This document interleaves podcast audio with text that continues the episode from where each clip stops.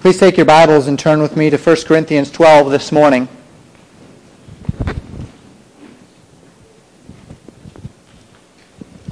This is the third message in a row where I've asked you to turn to 1 Corinthians 12.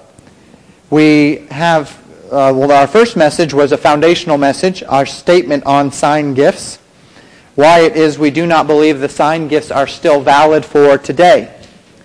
Last time we were together, we uh, exposited 1 Corinthians 12, specifically speaking uh, as to Paul's purpose for these gifts which was the reality of diversity. We'll, we'll review that in just a moment.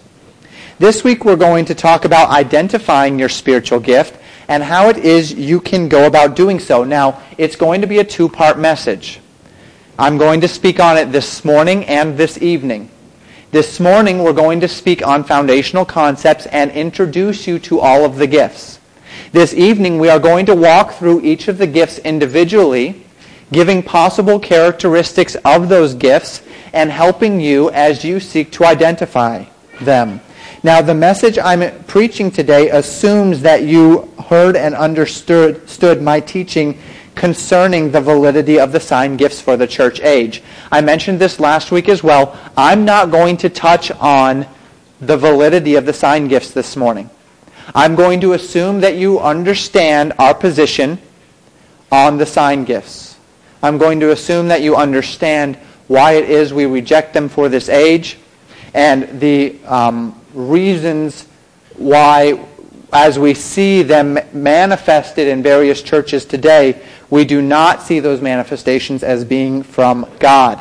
If you are confused, you didn't hear the message, whatever the case may be, um, it is online.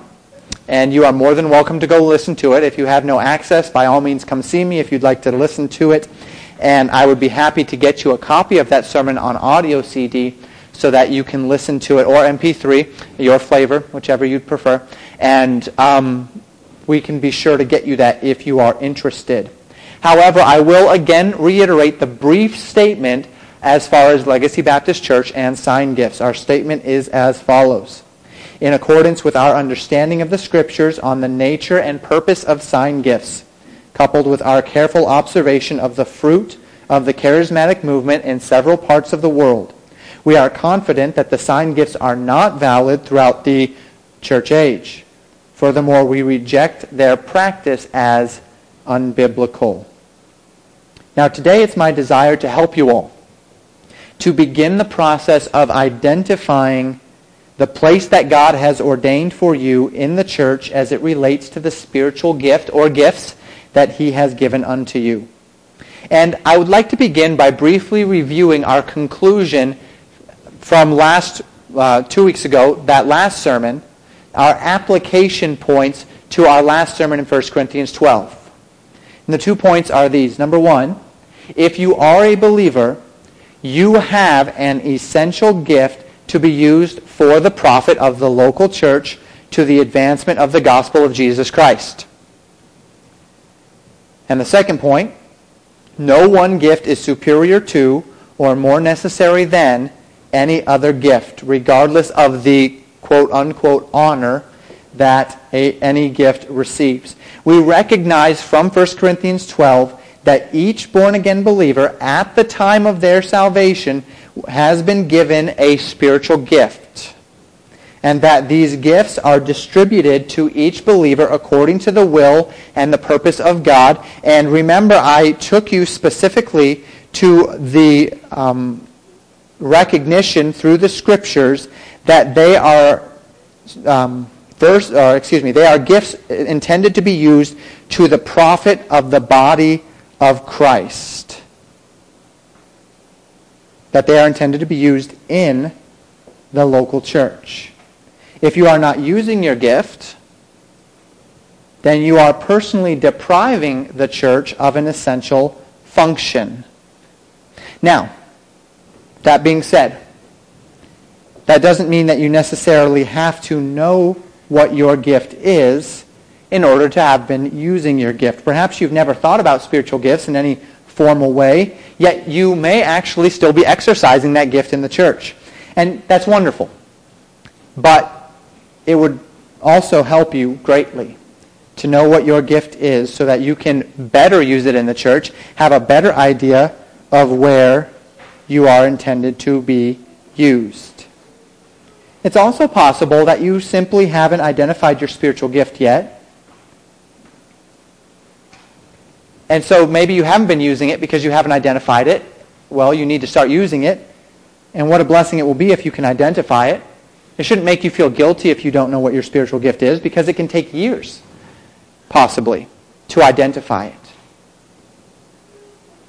And so that's what we're going to endeavor to do today. Look with me, if you would, in 1 Corinthians 12, verse 7.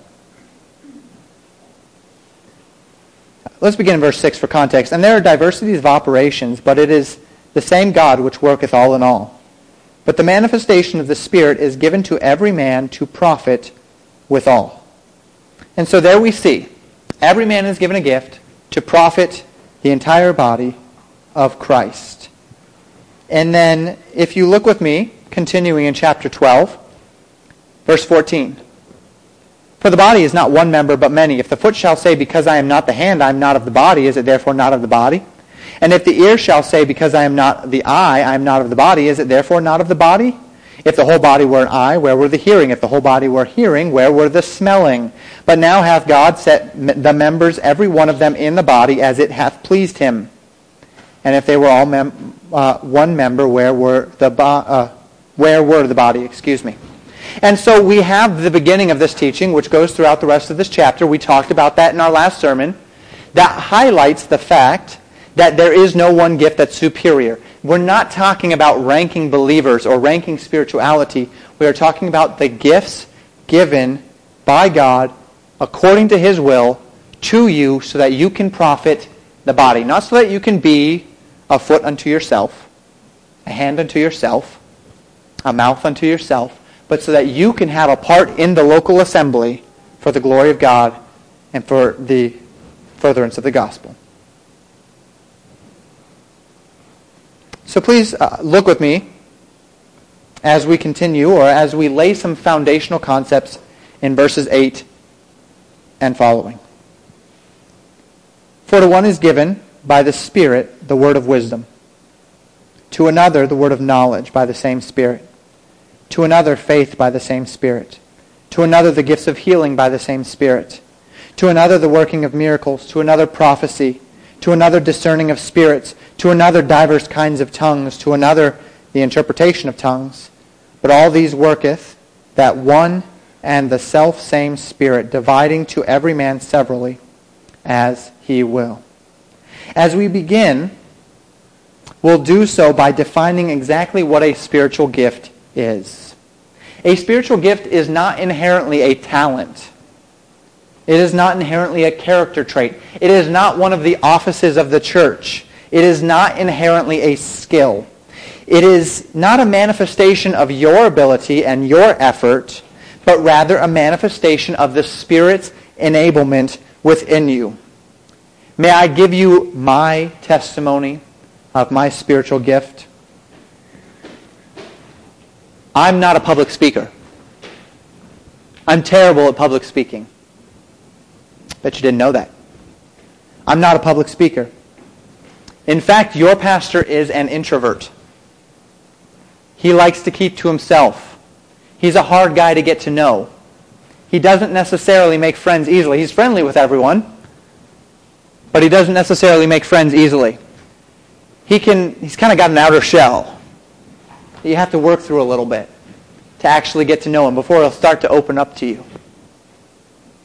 Now, you may be rolling your eyes now, but those of you that know me and have interacted with me, perhaps on a more personal level, have picked up upon the fact that apart from things concerning the Bible, I really have a hard time carrying on a conversation. I can't go up to a person and say, ah, I've got 15 things in my mind that I just want to carry. When the conversation lulls, I'll jump in and just throw something in there. I'm not one of those. As a matter of fact, when I go up to somebody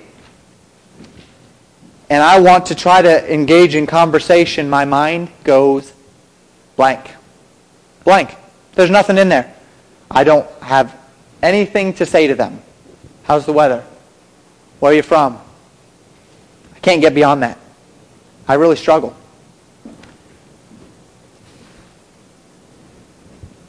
It's uncomfortable for me to try and open conversations. It's uncomfortable for me oftentimes to carry on conversations.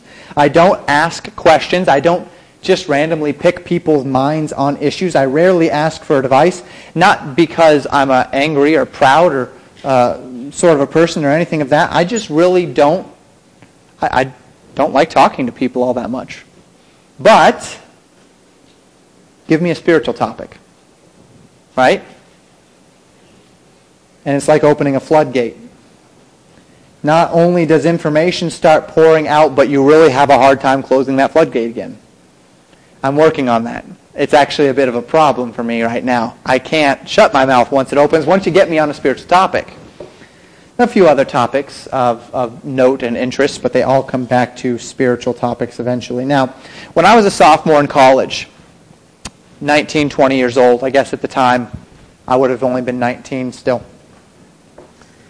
I had to take a speech class. Speech was mandatory. I was not a pastoral ministries major. I had no ambitions toward speaking in public. I'd taken a few classes in high school on, on the uh, public speaking circuit and had not all, done all that well, with the exception of one particular speech, Evolution versus Creationism. That one I really enjoyed. All the other ones didn't do well. Of course, I was in a public school, so the worst grade I got was on the Evolution versus Creationism one because my teacher was very angry that I was a creationist. But other than that, um, public speaking was like nails on a chalkboard while chewing on aluminum foil for me. Really, that's, that's, that's it. If, if, if that sounds terrible, it really is terrible. I, I just, no. Not, not me. Well, sophomore in college, I'm required to take a public speaking class, and I was not better than I had ever been. I was a little bit more capable simply because I knew how to do what I needed to do to get grades. I, I um, liked getting good grades. We did many different types of speeches pantomimes, monologues, informative speeches, all sorts of things. None of it was any fun, and didn't enjoy a one. Each one was a struggle. The final speech, however, our final for the semester, was a devotional.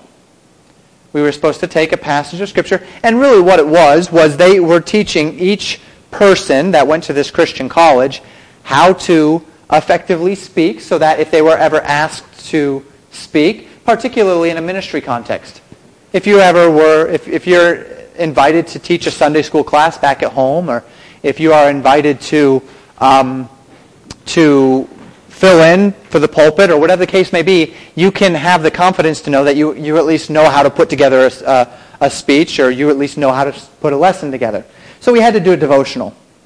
Well, I gave my devotional and moved on. The next day I was walking to class and another person in the class, a young lady, kind of ran up and caught up to me and she said, Jamin. I said, yeah, hi. Didn't really know her that well. And she looked at me and she said, what happened yesterday? I said, uh-oh. Now, I hadn't gotten my hadn't gotten my grade yet. I didn't know. I, I went through the speech like any other speech. I said, well, what do you mean what happened yesterday? She said, she said, I've been listening to you give speeches all semester. And yesterday you were like a totally different person. It was like an entirely different person up there. Well, I said, well, I, I don't know. I just gave my speech as, as normal. She said, well, you, you were passionate you didn't have to look down at your notes card once. And it's almost as if you, you had to push to get done in time, whereas normally you're like on the very bottom edge of the time requirement. You know, she lifts up the card, and as soon as I see the card, it's like, okay, done. It wasn't like that. I said, well, yeah, I guess I was really interested in the topic. It's devotional. I got to teach on God's Word. That was the first glimmer. I didn't know it at the time, but I can tell you now that the reason why I was like a different person when I got up there to give my devotional, even though your pastor really has no natural inclination or ability to speak, is because when it comes to the Word of God, the Holy Spirit of God has gifted me with a supernatural ability to expound upon the Word of God. It's what I do. It's what I love. It's what I know. It's what I understand. It's my passion. It's my burden. It's my gift. I'm a teacher. It's the gift that God has given to me. It's the gift that he's given to me for the benefit of the church. In like manner, each of you, if you are a born-again believer under the sound of my voice, each of you has been given a gift. You have a spiritual gift. Now, I was saved when I was five years old. I saw brief glimmers of my gift in my youth, but did not fully understand my gift until really I was actually 21, 22. It may be the same with some of the young people or even the adults in this room. That as you find opportunities to serve, opportunities to minister, you will find the gift that to that point you had never known that you had. Parents, this is why it's important to give your children opportunities. Opportunities to serve and minister within the context of the church opportunities to go on mission trips if you can, to evangelize the lost, to be a behind-the-scenes servant, to try some public speaking, to try some exhortation, to write the thank you cards, to write the notes of encouragement, to draw a picture for that person that's in the hospital, to intercede for folks in prayer. The reason why all of these experiences are so important is because their gift is somewhere. It needs to be identified and it needs to be built up in their lives. So when we think of spiritual gifts, we're not necessarily speaking of abilities and skills and talents and personality traits. They are distinct manifestations of the Spirit of God within you, a supernatural desire and a supernatural enabling to do something beyond yourself, beyond your own benefit for the church. That being said, there are several more important foundational concepts that I'd like to introduce you to today. We will, we will hit some scripture today, but most of the scripture we'll be looking at specifically will be this evening as we walk through the spiritual gifts. The first uh, other foundational point of, of the other foundational points that I'd like you to understand this morning, number one, though those spiritual gifts are enabled by the Holy Spirit, they may intersect with or use natural talents and abilities that you have or have developed. So I just spent all of this time telling you that it is a supernatural ability. It's a supernatural gift. And it doesn't necessarily, or it is not necessarily tied to your personal abilities. But that doesn't mean it is entirely distinct from your personal abilities either.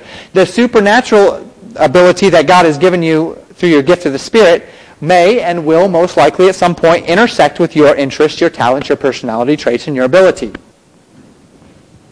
So, in Romans chapter 12, we see a spiritual gift called exhortation. We'll get more into this gift this evening as to exactly what it entails, but this is a man or a woman who has been given the gift and responsibility through the Spirit of God to encourage, to comfort, to console, and to counsel men in the Lord. Now, the gift is one. It's exhortation. However, man's natural abilities intersect with this gift and will play a role in how that gift is manifest in their lives and in the church. Let me give you an example. There are certain people that have musical talent. Musical talent is not in and of itself a spiritual gift. However, I would say that the person who has musical talent and who is very interested in using it for the benefit of the, the local church is one who might have the gift of exhortation. They desire to comfort, to encourage, to lift up, to counsel, to console. And so their gift is encouragement, but one of the primary ways in which the Lord has given them to manifest that gift is through their musical talents.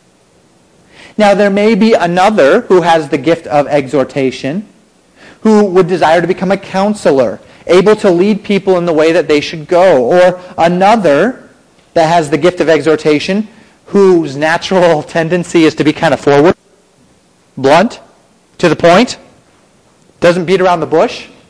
Do you know we need those in the church? Someone who can just look at someone else and say, hey, look, you need to get it together. I'm not going to play games with you. You know I'm not going to play games with you. This is what I'm saying. This is what I mean. You need to get it together. Not everyone has that gift. And that gift out of balance, like any personality trait out of balance, is a problem, right? But that gift in its proper place might fall under, might be used by God through the spiritual gift of exhortation to tremendously benefit the church of God. You see what I'm saying? A gift, but it might be manifest through your personality traits, intersect with your personality traits in a unique way. So though all of these men or women, the musician, the counselor, the outspoken person, all have the same spiritual gift of exhortation, their natural abilities and skills, once handed over to the service of the Lord, will be used to carry out their gift that's been given to them by the Spirit. This is why it kind of can be difficult to identify our particular spiritual gift sometimes. Because we need to discern what is our talents, our abilities, our interests, what is the gift that God has given to us, and where are those intersecting.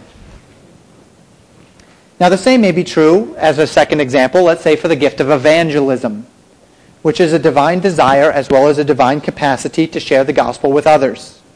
Just like in our last example, example men with the gift of uh, evangelism might exercise their gift in various ways. For one man with the gift of evangelism, he may be very active with his neighbors, with his coworkers, with his friends, with um, people in, in his uh, community evangelizing them, handing out tracts, um, doing what he can, being a part of, an integral part of the church's evangelistic efforts, right? Because the spiritual gifts are given to the, to the body of Christ to profit with all. He's the one that comes up with ideas. He comes up to pastor and says, hey, pastor, I've got a great idea for a VBS, uh, Vacation Bible School. Let's go do this. Hey, pastor, Thursday night, I'm, I'm there. I'm ready to door knock. Well, pastor, you're going to be out of town. That's okay. I'm going to do it anyway. Uh, hey, pastor, um, there's, there's a possibility of a ministry here. There's a nursing home that doesn't have anyone going to it. They need someone to come regularly and, and, and uh, minister to them. Um, let, let's get on this. He's the man that's filling in, that's, that's filling that gap. He's using his abilities and his, talents locally. There are others that have been given the gift of evangelism and they say, you know what? I need to go overseas. There's a whole country that needs to hear the gospel. And they, are, they have the gift of evangelism and it diverts them toward full-time missionary work. Perhaps there's another who uses their ability to write books or to draw or to paint or computer animation. And they are taking the abilities that God has given to them because they are driven by their spiritual gift of evangelism. And they are using their gift for the glory of God and for the benefit of the local church all have the same gift, the same compulsion, the same desire. But each is exercising that gift in a different way for the church. And so, those spiritual gifts are enabled by the Holy Spirit. They may intersect with or use natural talents and abilities that you have or have developed. Now, at this point, however, I need to make something very clear. And I say this because I know it has gone through the minds of at least one person in this room. Number two, your spiritual gift does not exempt you from exercising godliness in areas where you do not see yourself as divinely enabled. Your spiritual gift designates that area of ministry where you can best and uniquely serve the church. However, that does not exempt you from other areas of ministry by any means. Just because you don't have the gift of evangelism does not mean that you can disobey God's command to share your faith with the world. You cannot hide behind the fact that you do not have the spiritual gift of evangelism when it's time to go door knocking. When it's time to hand out a tract. When it's time to tell your brother, sister, or neighbor about Christ. You can't hide behind the fact that, oh, not my spiritual gift. I'm off the hook for that one. Can't do that. Because the scriptures command us to go out and to make disciples. Our spiritual gifts aren't going to exempt us from the commands of God. Just because you don't have the gift of giving, which is a spiritual gift, that does not mean that you are not obligated to give to the work of the ministry. Because the scriptures tell us that a part of worship is to give back to the Lord. Just because you don't have the gift of faith does not mean that you don't need faith. Well, I don't have the gift of faith, so that's why I'm not stepping out on a limb to do this for God.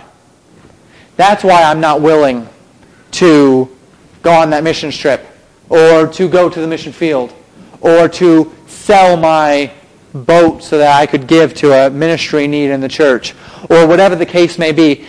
I don't have the gift of faith, so that's not me. We can't do that. Likewise, just because you don't have a gift, that doesn't exempt you from, say, teaching. I don't have the gift of teaching, therefore I'm not going to teach. I don't have the gift of administration, so I, I, I can't lead or organize. Just because you have not been given that spiritual gift doesn't mean you can't do it. It just means you're going to be working a little bit outside of your realm of comfort or your realm of particular giftedness. I think of it, I, I used to do a lot of weightlifting. I know you can tell. Um, I, I, don't even need to mention it, but uh, I used to do a lot of weightlifting when I was in college. And one of the things that is very important when you're weightlifting, in order to make sure that you get the results you desire, is to not cheat. So, guys, bench pressing, right?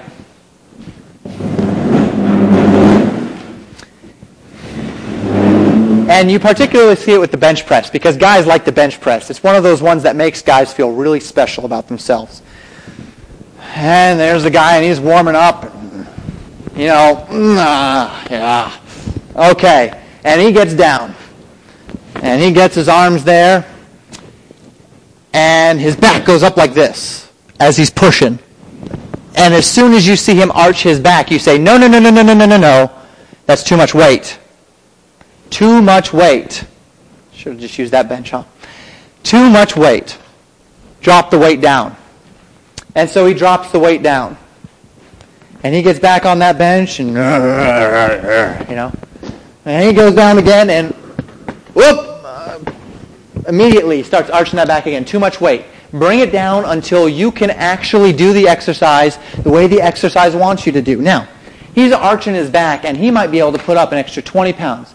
20 pounds more weight than if he wasn't arching his back. But what is the bench press supposed to do? It's supposed to develop the chest and the triceps. It's not supposed to develop your back muscles. And by the way, you can hurt yourself quite badly by doing that. He was using other muscle groups to compensate for the muscle groups in question. Now, in bench pressing, you don't do that because you're trying to develop certain muscle groups. However, when you're actually out in the real world doing real work and not just trying to glam yourself up in the weight room, you do this all the time, right? You use your muscles in conjunction with one another to get the job done. So when I'm lifting something, you lift with your legs, right? And my arms are engaged my arms have the tension. My legs are doing the pushing. My back is staying rigid. Every single part of the body is being used. The muscles are working together. Even though one particular muscle group is in charge. That's the legs. The legs are in charge of lifting. You don't lift with your back. You always lift with your legs, right? The legs are in charge of lifting. The back, the arms, the shoulders, they are support. Happens all the time. We do it all the time. So, the evangelist, the man in the church who has a real burden, who has this amazing capacity to start conversations, to make the gospel clear, to show people their need. He's driven. He's out there. He's doing the work. He is the heart of the evangelistic ministry in the church. Great. He needs help.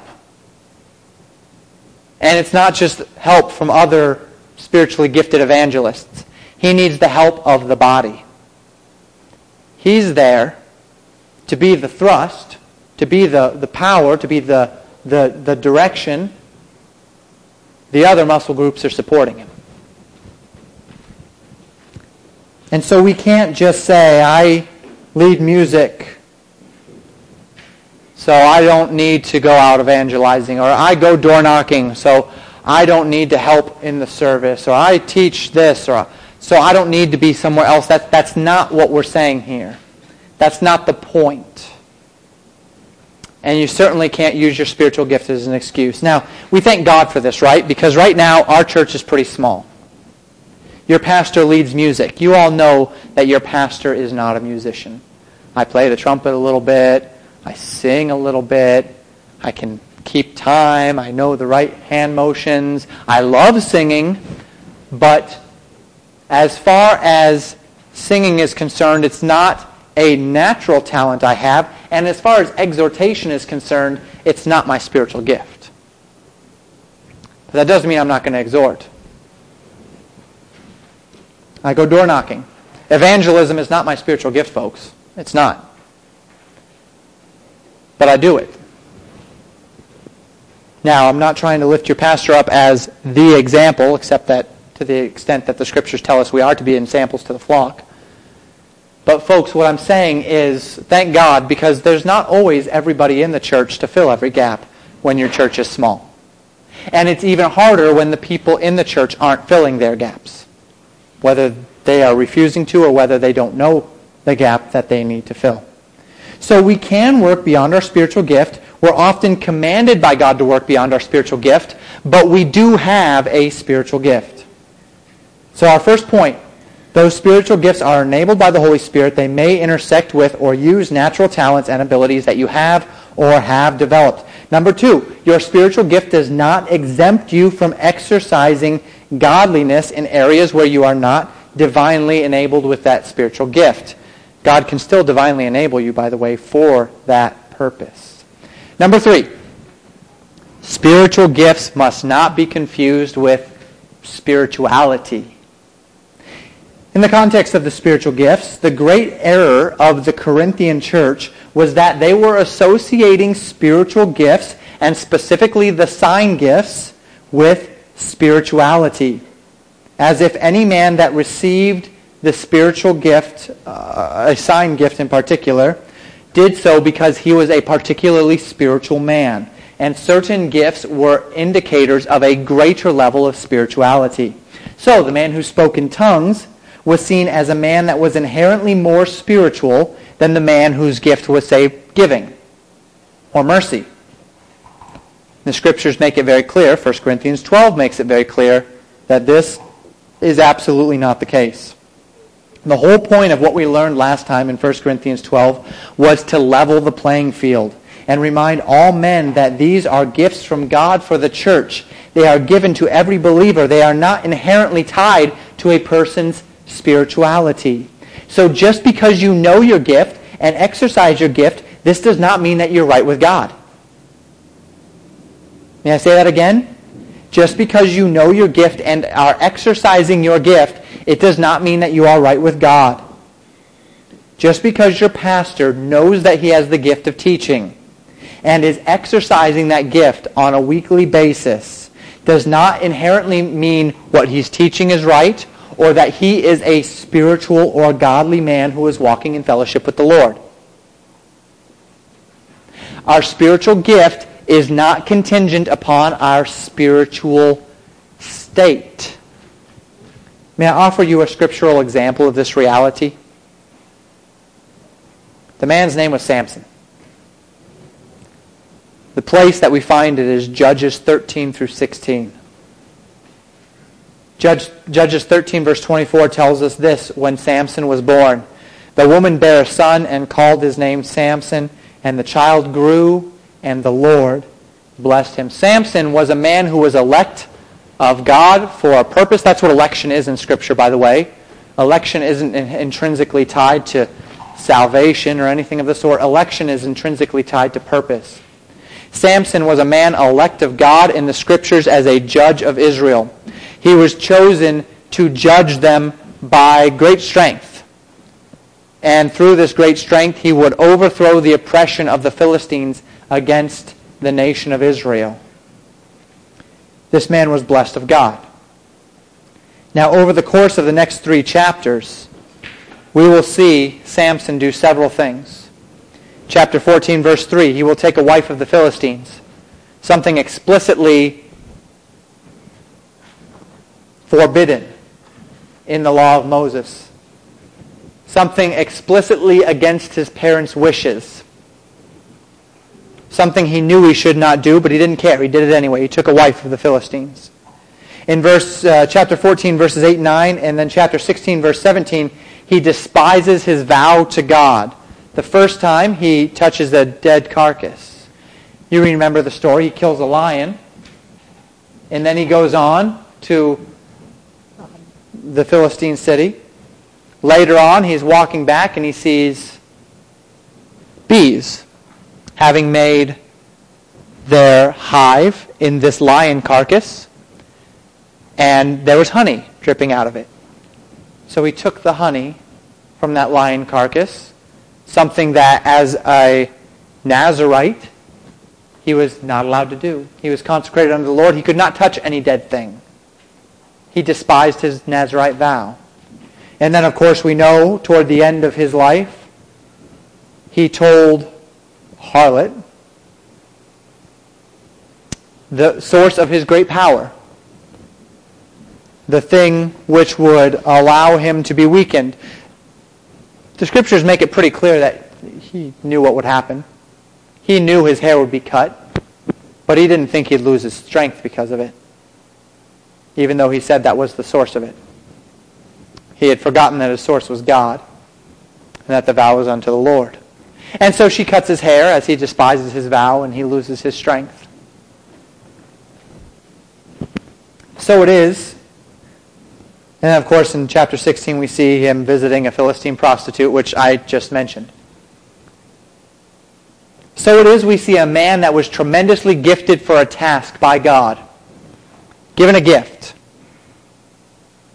And yet, even though he had this great gift and was exercising this great gift, he was not a man that did everything right or was in perpetual fellowship with the Lord. Now, strength is not one of the spiritual gifts. You're never going to become a Samson in this age. It's not one of the ones that is li- listed. God, however, gifted Samson for a task. He accomplished the task, but he suffered great consequences for his sin in accomplishing the task that God had given to him. His task was to judge Israel. He did it. He destroyed the Philistines. He caused fear into the Philistines' hearts. He brought about um, the death of thousands upon thousands of Philistines. He really helped Israel get out from under the Philistines' thumb. He exercised the gift that God had given to him and the purpose that God had given to him, but he was still a sinful man. So too it can be in our lives that just because we see a person that's properly exercising the gift that God has given to them, that does not make them inherently spiritually superior. It does not make him an inherently more spiritual man. Nor can we say, oh, pastor's got the gift of teaching. I've only got the gift of mercy. Pastor must be more spiritual than I am because of the gift that God has given to him. No. That's not how it is at all. I'm not a more spiritual man just because of the gift I've been given. I'm not a more spiritual man just because I'm the one that gets up behind this pulpit and talks about the Word of God and expounds upon the Word of God. As a matter of fact, you know as well as I that people that know the Word of God the best aren't necessarily the ones that obey it the best. Right? Just because we know it doesn't mean we live it. Now, just as earlier I was not trying to toot my own horn, I'm not trying to tell you that I'm living in sinful depravity. I'm giving you examples. The fourth, fourth, and final um, thing, foundational element to mention this morning. Number four, spiritual gifts include the spectacular but are not defined by the spectacular. How many of you know who George Mueller was? Anyone? A few, not many. George Mueller is a man that you will read about in Christian biographies. He had orphanages and he's known for having these orphanages, but more than just these orphanages, he's known for being a man of incredible faith. Stories are told of his faith, where he'd sit down with his orphans in the morning for breakfast, having no food in the orphanage. He'd sit them all down, he'd get to the head of the table, and he would thank the Lord for the food that the Lord had provided for them. And on one particular occasion, as the story goes, he finishes his prayer and the doorbell rings. And he goes to the door and he opens it and there's a man who says, Mr. Mueller, my dairy truck just broke down in front of your orphanage. All of this dairy is going to go to waste if we can't use it. Could you possibly use some food? Well, yes, as a matter of fact, I could. George Mueller's biography is riddled with instance after instance in his life where he exercised faith that I can't even fathom. There's a man who had a very clear spiritual gift, which faith is one of them. He had that gift. Such faith is almost overwhelming, and there's no doubt about what gift this man had. However, that does not mean if you have the gift of faith and you're not doing George Mueller-esque things that you are failing because you're not living up to George Mueller. To associate your spiritual gift only with the men of spectacular renown in history is to do ourselves and to do God a great disservice. If I thought I was failing because I didn't live up to Charles Spurgeon, that would be silly wouldn't it? God used Charles Spurgeon in a way that he has not used the majority of men, majority of preachers in history. So for me to say I'm not exercising my gift properly because I'm not like that man is to say that what God is doing in my life in this small little church is not right. Is not what God wants. That God is not in control. If you have the gift of evangelism and, and you say, well, I'm obviously doing something wrong because I'm not seeing Billy Graham type numbers, your perspective is off. We don't judge our spiritual gift against those that God has used to do spectacular things. Now, Billy Graham is a good example of one that has lots of problems, of compromise. He definitely had the gift of evangelism. He definitely used that gift.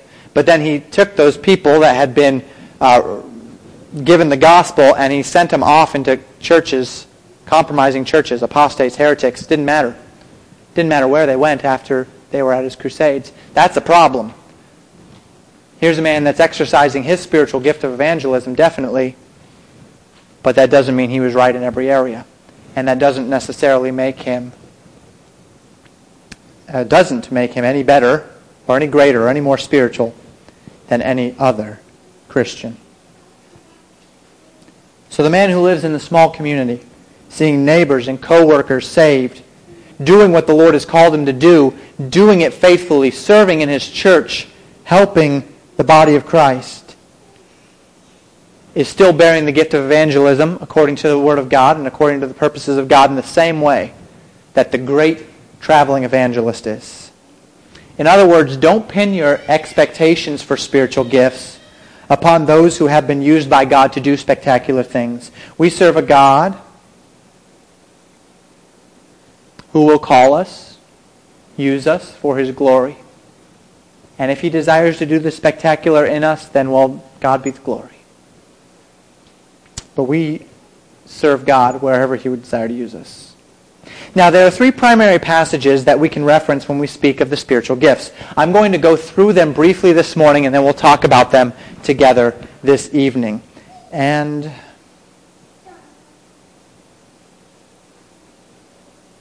yeah, let's go ahead and do that.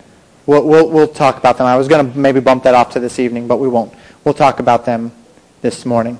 It's important to note that the gifts are mentioned in these passages. They're not really taught in these passages. There's no real defining teaching in the scriptures on each of the spiritual gifts specifically. And the reason why will become more evident as we understand what's happening in the church of Corinth. The overemphasis upon spiritual gifts in the church of Corinth caused them to focus upon and strive for certain gifts. They wanted the gift of tongues. They strived for the gift of tongues. Instead of identifying how God could use them, they chose a gift the same way a person might choose a new car or might choose a college major. They said, which one do I like the best? Okay, that's the one I want. The gifts became a status symbol, came synonymous with godliness, and these are all false. These are all wrong.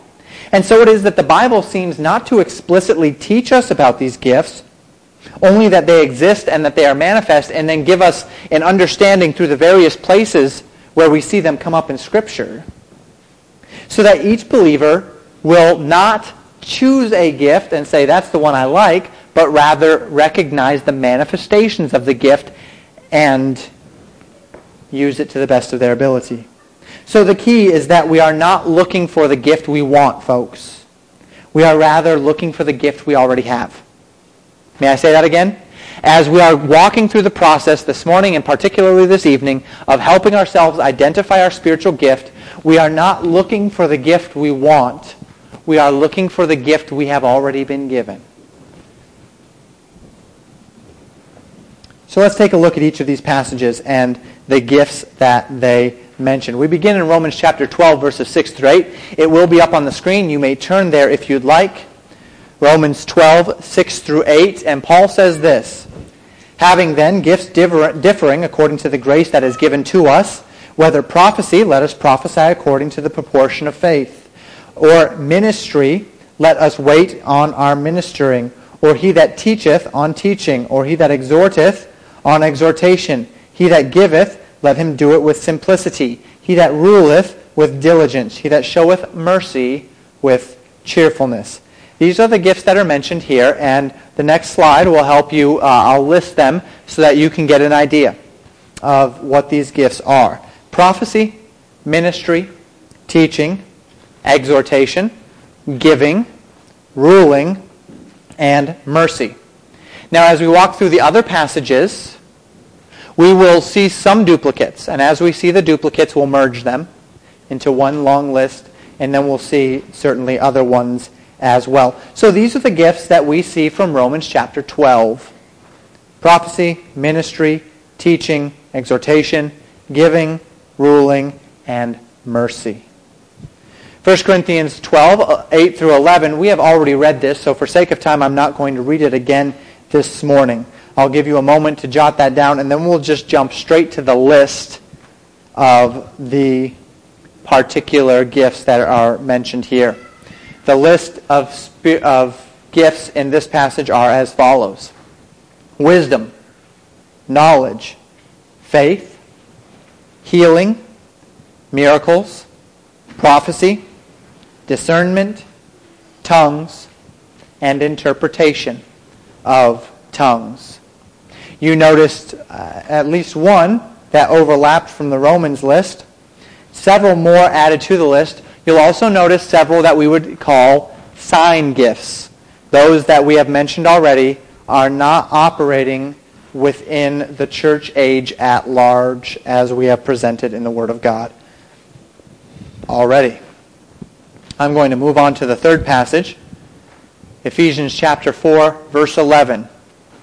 And he gave some apostles, and some prophets, and some evangelists, and some pastors and teachers. There's the office of the pastor and the office of the deacon, and then there's the gifts of apostles, prophets, evangelists, pastor, teachers. Those are the four. You'll notice pastor and teacher are combined here.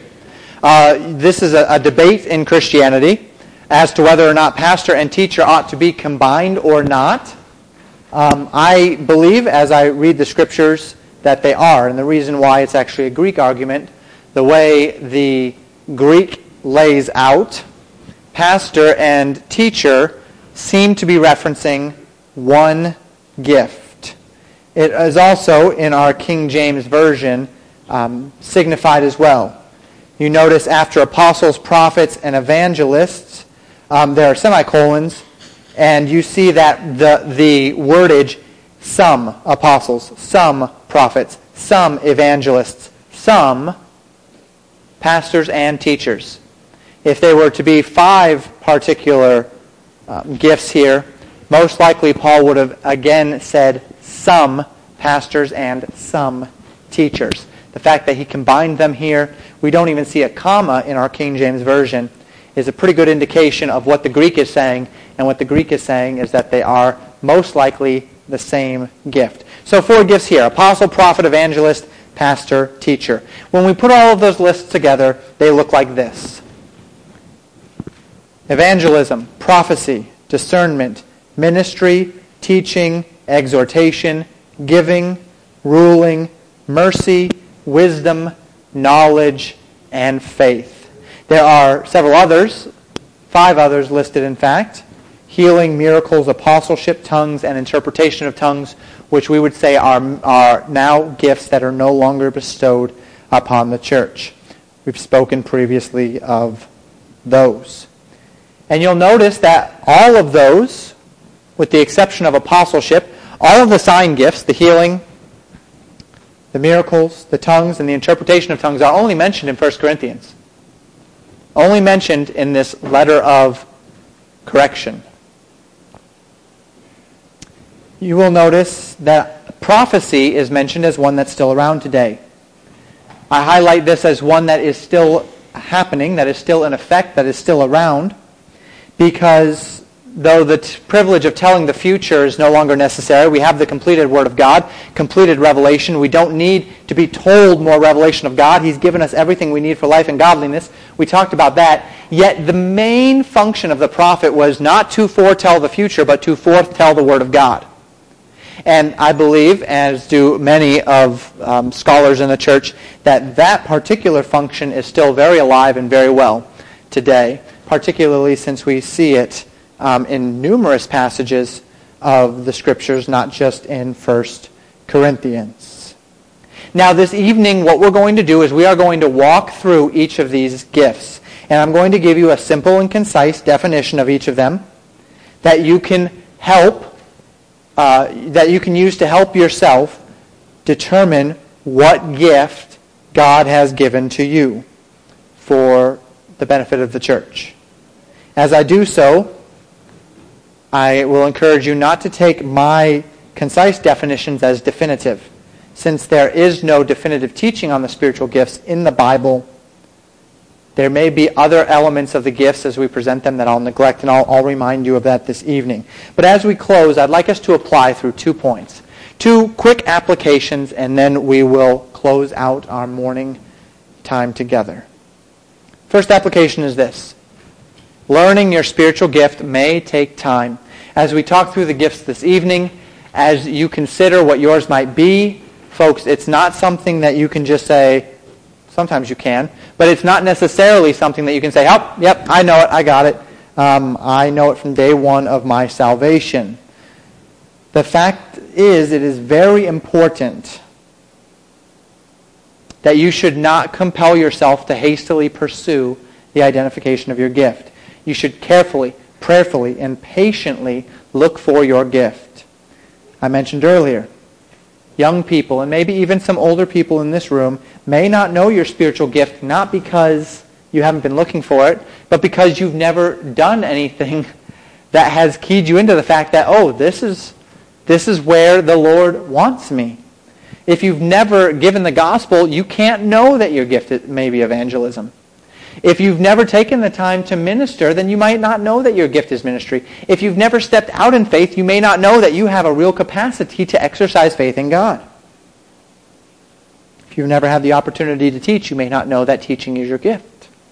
So don't just commit yourself to something blindly. This is what I know, so this is what I think it is. This is the direction I'm going to pursue. Consider carefully and then be willing to reconsider. And that brings us to our second point. First point, learning your spiritual gift may take time.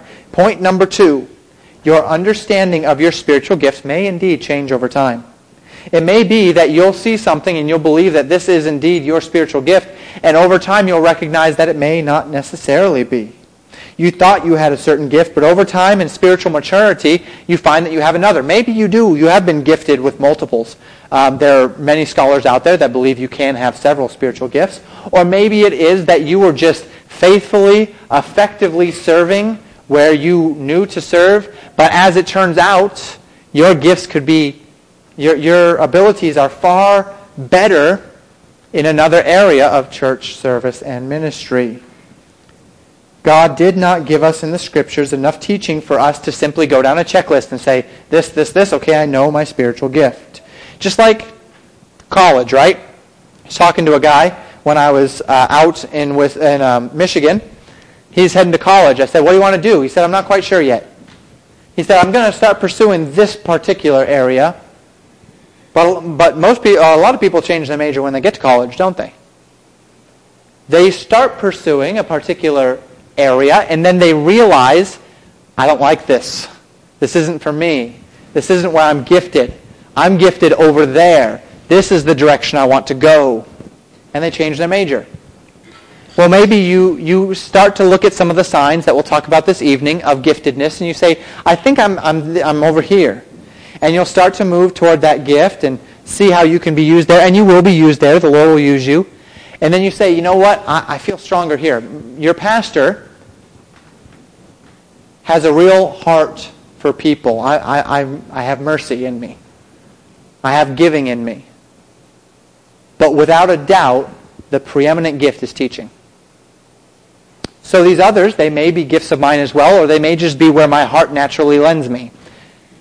Uh, mercy and, and giving. But teaching is my particular spiritual gift. And so these are just going to be templates, foundations, help, guides, the, the, the border to the puzzle, maybe. We clicked in place, in place this morning. Now we get to fill in the middle tonight. As you seek to identify where God wants you, keep all of these foundational principles in mind. Be willing to identify what the Lord is doing in you, how he can use you. Be willing to change. Be patient, but seek and serve. Remember, it's not for you. It's for the good of the body. Let's pray together.